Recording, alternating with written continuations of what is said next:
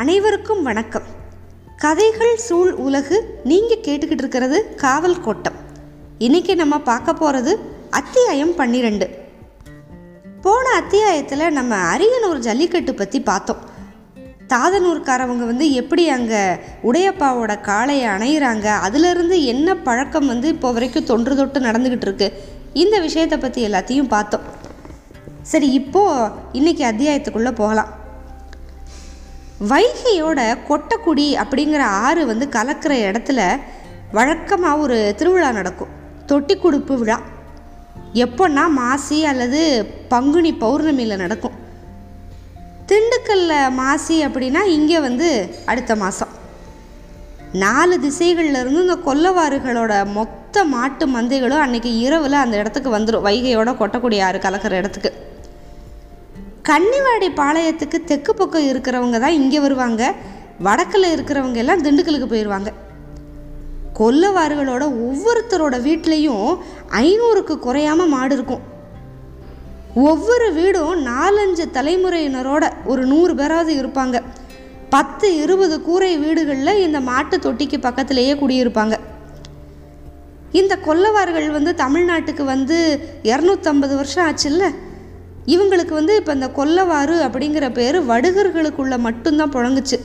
தமிழர்கள் வந்து இவங்களை என்ன சொல்ல ஆரம்பிச்சிட்டாங்கன்னா தொட்டியர் அப்புறம் கம்பளி மரியாதைக்கு உரியவங்க அப்படிங்கிறதுனால கம்பளத்தார் அப்படின்னு சொல்லியே பழகிட்டாங்க. இந்த வருஷம் பௌர்ணமி அன்னைக்கு முன்னாடி எப்போவுமே இருந்ததை விட பெரிய கூட்டம். ரெண்டு நதிகள் அதாவது அந்த வைகையோட கொட்டக்குடியாறு கலக்குதில் அங்கே ரெண்டு நதிகளோட கரைகள் எங்கும் பெருந்திரளாக மாட்டு மந்தைகள் அங்கங்கே அங்கங்கே அப்படியே தனித்தனியே நிற்கிது கண்ணு கெட்டிய தூரம் மட்டும் மாடு மட்டும்தான். இடையில இடையில மனிதர்கள் தெரிஞ்சாங்க. கல் அடுப்புகளில் வந்து பொங்கல் பானைகள் எல்லாமே பொங்கிக்கிட்டு இருந்துச்சு. கன்னிவாடிக்கு தெக்க இருக்கிற பதினோரு பாளையத்தில் இருக்கிற மாடுகள் எல்லாம் வந்துருச்சு. பத்துக்கும் மேற்பட்ட மந்தைகள் இருக்கும் எல்லா பாளையத்துலேயுமேவும்.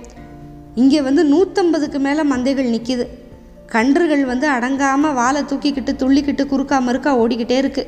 சின்ன பசங்க வந்து அதை துரத்தி துரத்தி மந்தக்குள்ளே மடக்கிறாங்க.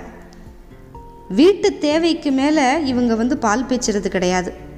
தாய்ப்பால் முழுக்க கன்றுக்கு தான் என்றைக்குமேவும் கோடையில் ஒடுங்கி ஓடுற ஆறு நீரோட ஓரமெல்லாம் எப்போவுமே மாடுகள் வந்து நிறை நிறையாக நின்று தண்ணி குடிச்சிக்கிட்டே இருக்குது அந்த வெளி எங்கேயும் அதோட கழுத்து மணி ஓசை சத்தம் மட்டும்தான் கேட்குது பொலி ஆவுகளை வந்து குளிப்பாட்டிக்கிட்டு இருந்தாங்க.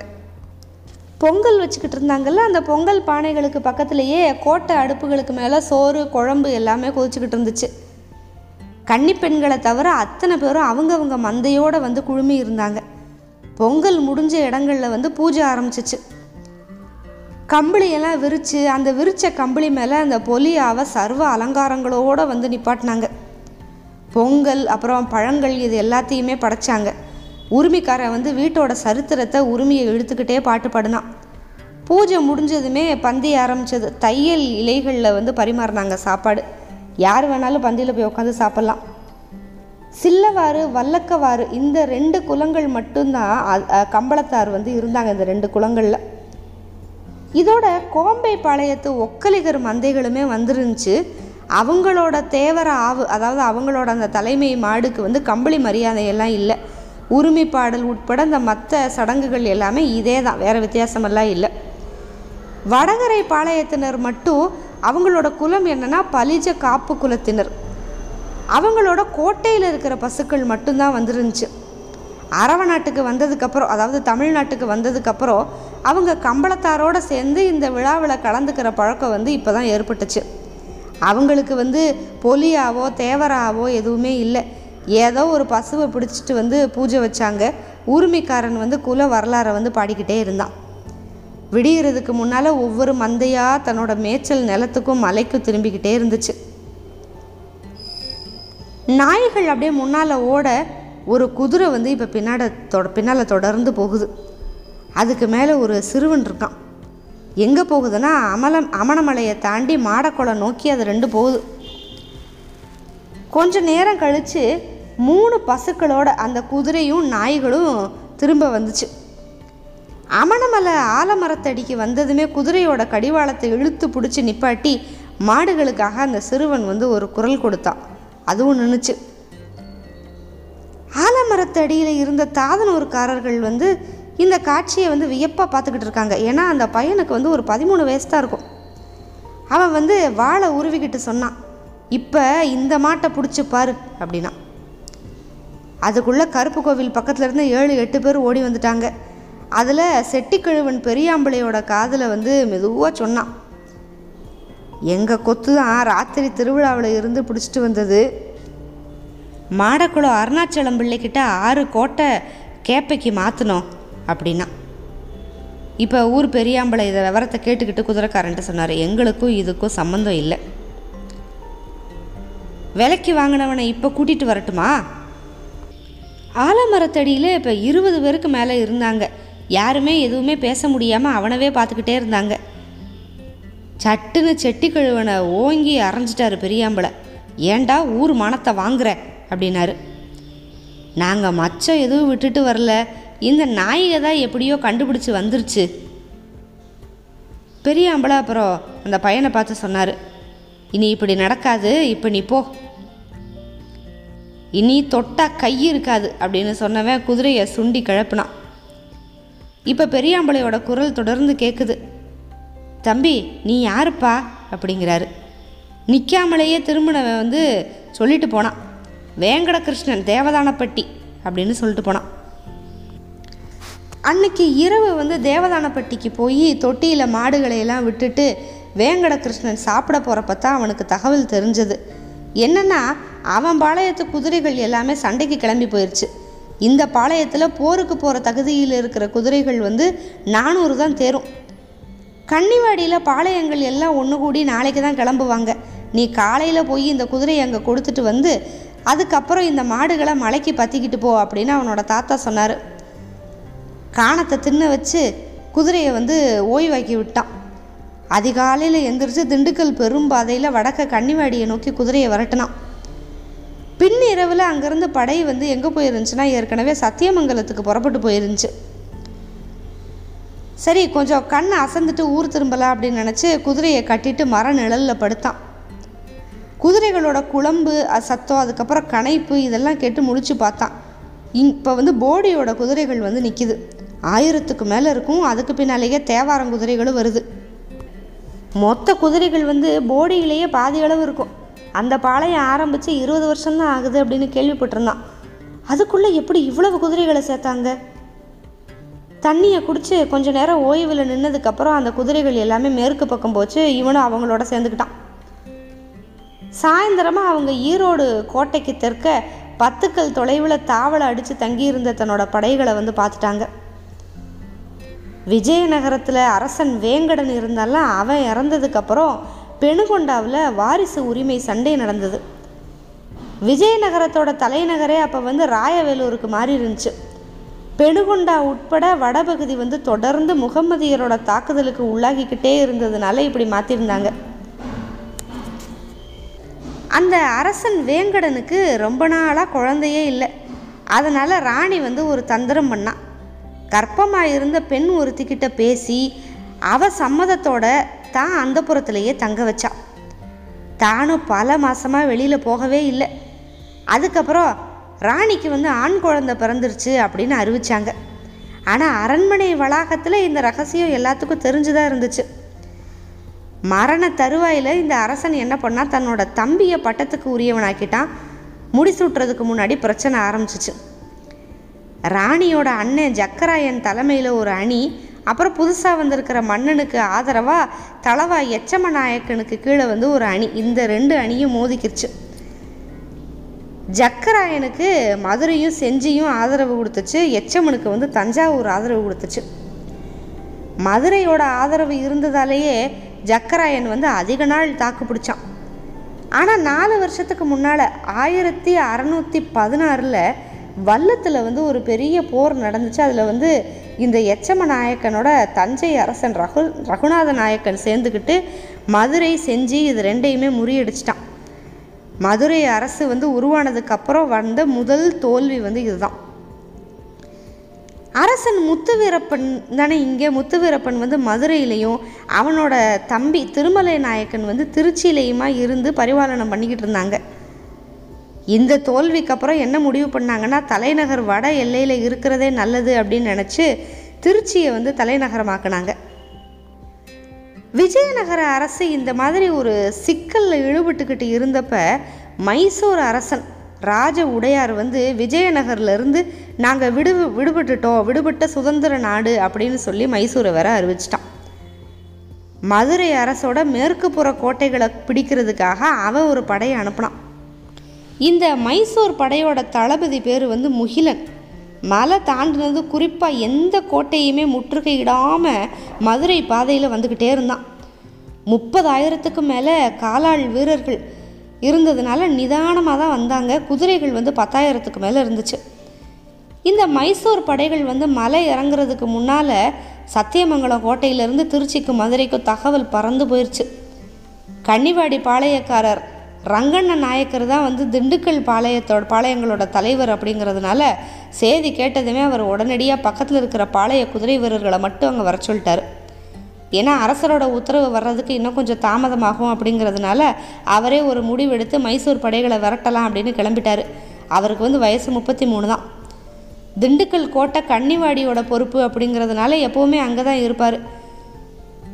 பதினஞ்சே வயசான பையன். சென்னக்கதிரியை வந்து கன்னிவாடி குதிரை அணிகளுக்கு தலைவனாக்கியிருந்தார். அம்மாவும் மகனும் சேர்ந்து கன்னிவாடி பாளையத்தை வந்து நிர்வகிச்சுக்கிட்டு இருந்தாங்க. இந்த தளபதி முகிலன் சத்தியமங்கலம் தாண்டி இருபது கல் வந்து அரசூருக்கு பக்கத்தில் தாவல் அடிச்சிருக்கான் அப்படிங்கிற தகவல் வந்துச்சு. இந்த ரங்கண்ண நாயக்கரும் விருப்பாட்சி திருமலை சின்னப்ப நாயக்கரும் நாளைக்கு இரவில் வந்து தாக்குதலை ஆரம்பிச்சிடலாம் அப்படின்னு முடிவு பண்ணியிருந்தாங்க. பௌர்ணமி முடிஞ்சு ரெண்டு நாள் தான் ஆயிருந்துச்சு. அதனால் அவங்களுக்கு சாதகம்தான். முன்னிரவில் தாக்குதலை ஆரம்பிக்கிறப்ப அவங்களோட சேர்ந்துக்காம அவங்கவுங்க திசையிலிருந்து வந்து மோதணும் அப்படின்னு தாராபுரம் பாளையக்காரன் கொண்டம நாயக்கனுக்கும் மலையடிவார கோட்டைகளில் இருக்கிற மதுரை நிலைப்படைகளுக்கும் தகவலும் அனுப்பிட்டாங்க. மறுநாள் இரவில் கவுண்டன்பாடிக்கும் ஈரோட கோட்டிக்கும் கோட்டைக்கும் இடையில வந்து தண்டை இறக்கியிருந்தான் முகிலன். திண்டுக்கல் பாளையங்களோட குதிரைகள் அன்னைக்கு மதியானத்துக்கு முன்னாடியே ஈரோடைய கோட்டைக்குள்ளே நுழைஞ்சு ஓய்வில் இருந்துச்சு. கோட்டைக்குள்ளே மதுரையோட அறநூறு குதிரைகளும் ரெண்டாயிரம் வீரர்களும் இருந்தாங்க. அந்தியானதும் இப்போ முகிலனை சுற்றி மதுரை படை அணிகள் அப்படியே நெருக்கி வளர்ச்சி இருந்துச்சு. தெற்கு பக்கம் இருந்து தாராபுரம் தென்மேற்க பவானிக்கரையிலேருந்து தண்டநாயக்கன் கோட்டை படைகள் இதெல்லாம் வந்து சேர்ந்து முகிலனுக்கு ஆறுகள் தூரத்தில் நின்றுக்கிட்டு இருந்துச்சு. மதுரையோட நிலைப்படையினர் எர்ற கொல்லவார்கள் அவங்க வந்து மேற்க சத்தியமங்கலம் கோட்டையிலிருந்தோ வடக்க அந்தியூர் கோட்டையிலிருந்தோ அப்புறம் வடகிழக்கில் சங்ககிரி கோட்டையிலிருந்து வந்து முகிலனை அப்படியே வளைச்சு உத்தரவுக்காக காத்துக்கிட்டு நின்னாங்க. ரெண்டாம் ஜாமம் தொடங்குற வேளையில் நாலு திசைகள்லேருந்து மோதுங்க அப்படின்னு ஒரு உத்தரவு வந்துச்சு.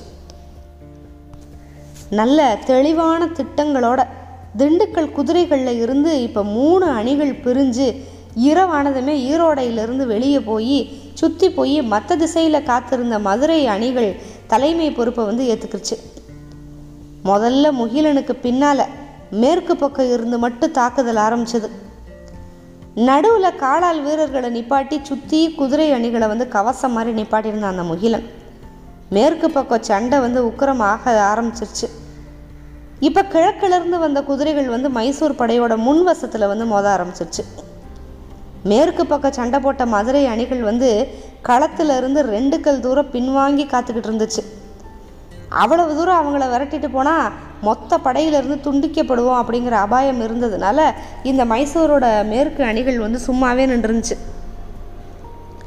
அதுக்கப்புறம் கொஞ்சம் நேரம் கழித்து தெற்கு பக்கம் இருந்து தாக்குதல் ஆரம்பிச்சுது. கிழக்கு பக்கம் மதுரை பின்வாங்குச்சு. அதுக்கப்புறம் வடக்கில் குதிரைகள் இறங்குச்சு. அது வடக்கில் இறங்க இறங்க அந்த தெற்கு அணி பின்வாங்குச்சு. அறியாத நிலத்தில் அந்த இரவில் தான் வந்து மாட்டிக்கிட்டதை வந்து முகிலன் புரிஞ்சுக்கிட்டான். சரி இழப்புகளையாவது குறைச்சிக்கலாம் அப்படின்னு நினச்சி போரிட்டுக்கிட்டே வந்த வழியிலேயே பின்வாங்குங்க அப்படின்னு ஆணையிட்டான். இப்போ வந்து இந்த காலாள் வீரர்களை பாதுகாக்கிறது அவனுக்கு ஒரு பெரிய சுமையாக போச்சு. குதிரைகள் மட்டும் அப்படின்னா சண்டையை கை விட்டுட்டு ஓடி போய் இரவோடு இரவாக மலையில் ஏறி இருக்கலாம் பல களங்களில் அனுபவப்பட்டிருந்ததுனால காலாள் வீரர்களை வந்து ஓடாதீங்க வேகமாக நடங்க அப்படின்னு சொன்னான். மதுரை அணிகள் இதே பாணியில் விட்டு விட்டு விட்டு விட்டு தாக்குதலை தொடர்ந்துக்கிட்டே இருந்தாங்க. முடிஞ்ச அளவுக்கு குதிரைகளை சேதமில்லாமல் பிடிக்கிறதுலையே கவனமாக இருங்க அப்படின்னு சொல்லி ரங்கண்ண நாயக்கர் ஏற்கனவே சொல்லியிருந்தார். நடக்க முடியாமல் காயம் பட்டிருப்பாங்கள்ல அவங்களையெல்லாம் கைவிட்டுட்டு மைசூர் படை தான் போக்கில் தப்பிச்சு ஓடிக்கிட்டு இருந்துச்சு. மேற்கில் இருந்த மதுரை வீரர்கள் இப்போ வடக்கில் இருந்த தன்னோட அணியோட சேர்ந்துக்கிட்டாங்க. மூணாஞ்சாம முடிகிறதுக்குள்ளே மூணு பக்கம் இருந்து மாறி மாறி மாறி அஞ்சு தடவை தாக்குதல் தொடுத்துட்டாங்க. அதுக்கப்புறம் வடக்கில் இருந்த மதுரை குதிரைகள் வந்து வேகமாக முன்னாடி போ முன்னால் போச்சு. எங்கன்னா சத்தியமங்கலம் ஆறோட மேற்கு கரையில் காத்திருக்கிறதுக்காக. இப்போ விடிய ஆரம்பித்ததுமே மூணு பக்கத்துல இருந்து ஏக காலத்தில் மதுரை தாக்குச்சு. முன்னால் இருந்த மாதிரி பின்வாங்கி காத்துக்கிட்டு இருக்காம தொடர்ந்து தாக்குனாங்க. உக்கிரமா. மைசூர் வீரர்களோட அணி வரிசை அப்படியே கொலைஞ்சு செதறிச்சு. இப்போ திருப்பி சண்டையிட முடியாம முயற்சி பண்ணாமல் வழி கிடைச்ச திசையிலெல்லாம் தாறுமாறாக ஓட ஆரம்பிச்சிட்டாங்க. ரங்கண்ண நாயக்கர் வந்து குதிரைகளை பிடிக்கிறதுல மட்டும்தான் குறியாக இருந்தார். இந்த ஓடி தவிச்ச மைசூர் வீரர்கள் வந்து பரிதாபமாக வெட்டுப்பட்டு விழுந்தாங்க. அவங்கள காப்பாற்ற முடியாமல் மைசூர் குதிரைகள் வந்து சத்தியமங்கலத்தை நோக்கி தளதறிக்க ஓடுச்சு. மதுரை குதிரைகள் வந்து அதை விரட்டிக்கிட்டு போச்சு. பின்னால் ஓடிக்கிட்டு இருந்த மைசூர் காலாள் வீரர்களை வந்து எண்ணிக்கையில் நாலே நாலில் ஒரு பங்கே இருந்த ம மதுரை காலாட்படை வீரர்கள் வந்து விரட்டி விரட்டி கொண்டாங்க தனியாக தப்பிச்சு ஓடினவங்கள விரட்டாமல் கும்பலாக ஓடுனவங்கள மட்டும்தான் தொடர்ந்து தாக்குனாங்க. சத்தியமங்கலம் ஆற்றுல வந்து பாதி மணல் பாதியில் வந்து முழங்கால் வரைக்கும் தான் தண்ணி ஓடுது. மைசூர் குதிரைகள் வந்து ஆற்றுல இறங்கி கரையேறுறதுக்கு முன்னால் மேற்க கரை மேலேருந்து மதுரை கூரை குதிரை வீரர்கள் வந்து ஏற விடாமல் மறிச்சு அடித்தாங்க இப்பயும் மைசூர் குதிரைகள் வந்து சண்டை போட்டுட்டு இவங்களை தாண்டி போகிறதுக்கு தான் முயற்சி பண்ணுச்சு. தண்ணிக்குள்ள பாறைகளில் குளம்படிகளுக்கு பிடிமானம் இல்லாமல் கூட்டத்தோட மோதி நெறிஞ்சு விழுந்து பெரிய குழப்பத்தை அந்த குதிரைகள் உண்டாக்கி விட்டுருச்சு. விழுந்ததெல்லாம் வீர வீரர்களை வந்து உதறி தள்ளிட்டு தனியாக ஓடிச்சு. அதுக்குள்ளே பின்னாலேயே விரட்டிக்கிட்டு வந்த மதுரை குதிரைகளை அதுக்குள்ளே கிழக்கில் இருந்து தாக்க ஆரம்பிச்சிருச்சு. ஆத்தோட மணல் பரப்பு வழியாக ரெண்டு திசைகள்லையும் இப்போ மைசூர் குதிரைகள் தப்பிச்சு ஓடுச்சு. பவானியை நோக்கி ஆற்று ஒழுகுக்கு எதிர் திசையில் தேவதானப்பட்டி குதிரைகள் நிறைய அவங்கள விரட்டிக்கிட்டு போச்சு. வீரர்களை வெட்டி எரிஞ்சிட்டு குதிரைகளை வந்து கரமலை பற்றி விட்டாங்க. ரொம்ப தூரம் விரட்டிட்டு போனதுக்கப்புறம் சரி இனிமேல் பின்னாடியே போக வேணாம் அப்படி முடிவெடுத்து சொன்ன கதிரி சென்ன கதிரி வந்து கொம்பை ஊத சொன்னான். நிற்கிற அந்த ஆணை அந்த ஒலியை கேட்டதுமே மதுரை குதிரைகள் எல்லாமே நின்றுச்சு. ஒரே ஒரு குதிரை மட்டும் மஞ்சள் தலைப்பாகை அணிஞ்ச வீரனோட வேகம் குறையாம விரட்டி போய்கிட்டு இருந்துச்சு. அதை பார்த்ததுமே தேவதானப்பட்டிக்காரவங்கெல்லாம் கத்திக்கிட்டே தொடர்ந்து போய் அவனை மடக்கி கொண்டு வந்தாங்க. வர்றப்பவே அவனுக்கு ரெண்டு அடி வேற போட்டாங்க. பக்கத்தில் போனதும் தான் கதிரி பார்த்தா சின்ன பையன். தானே இந்த படையில் வந்து இளைஞனாக இருப்பேன் அப்படின்னு நினச்சிருந்த கதிரிக்கு தன்னை விட ரெண்டு மூணு வயசு சின்ன பையனை பார்த்ததுமே ஒரே ஆச்சரியம். அவனோட வாழெல்லாம் உடம்பெல்லாம் குதிரை மேலே எல்லாம் ரத்தம். அவனுக்கும் காயம் இருக்கலாம். சளைக்காமல் முன்னேறி அடிச்சிருப்பான் போல. சின்ன பயலையெல்லாம் இந்த சண்டைக்கு கூட்டிகிட்டு வந்தது யாரு? அப்படின்னு கதிரி கோபமாக கேட்டான். இவனை யாரும் கூட்டிகிட்டுலாம் வரல. குதிரையை கொடுக்க வந்தான். எதுக்கு கொம்பை ஊதுனாங்கன்னு அவனுக்கு தெரியாது. இன்னும் பயிற்சிக்கெல்லாம் போகலை அப்படின்னு தேவதானப்பட்டிக்காரவங்கெல்லாம் சொன்னாங்க. உன் பேர் என்ன? அப்படின்னு கேட்டான் இவனை பார்த்து கதிரி. பூனேரி வெங்கடகிருஷ்ணன் அப்படின்னு அந்த சின்ன பையன். அவனோட ஊர்க்காரர்களை பார்த்து கதிரி சொன்னான். இவன் இனிமேல் என்னோட கன்னிவடியிலேயே இருக்கட்டும் அப்படின்ட்டான். இந்த போரில் மைசூர்காரர்கள் வந்து பாதிக்கு மேலே பலியாயிட்டாங்க. ஆயிரத்துக்கு மேலே குதிரைகளை பிடிச்சிருந்தாங்க அந்த மதுரை படையினர். ஊர் திருமண மதுரை வீரர்களை திருச்சியிலிருந்து கருவூரில் வந்து காத்துக்கிட்டு இருந்த அரசர் முத்துவீரப்பனும் திருமலை நாயக்கனும் சந்திச்சாங்க. சுயமாக முயற்சி பண்ணி ஜெயிச்சுட்டு வந்த ரங்கண்ண நாயக்கரை பாராட்டி அன்னைக்கு நடந்த வெற்றி விழாவில் அரசர் அவருக்கு சின்ன மைசூரான் அப்படின்னு ஒரு பட்டம் கொடுத்தாரு. அதுக்கப்புறம் விருபாட்சி பாளையக்காரர் திருமலை குப்பள சின்னப்ப நாயக்கருக்கு பாதை காவலன் அப்படிங்கிற பட்டத்தையும் கொடுத்தாரு. இப்போ அரசன் முத்துவீரன் அவரோட காலத்தில் நடந்த ஒரு மைசூருக்கு எதிரான போரை பற்றி பார்த்தோம். தேவதானப்பட்டி வேங்கடகிருஷ்ணன் பூனேரி வேங்கடகிருஷ்ணனோட வீரத்தை பற்றி நம்ம பார்த்தோம். இனி அடுத்து எந்த மன்னரோட ஆட்சி காலத்தை பற்றி பா பார்க்க போகிறோம் அப்போ மதுரை எப்படி இருக்க போகுது? இது எல்லாத்தையும் தெரிஞ்சுக்கணும்னா காத்திருங்க. அடுத்த அத்தியாயத்துக்கு மிக்க நன்றி. வணக்கம்.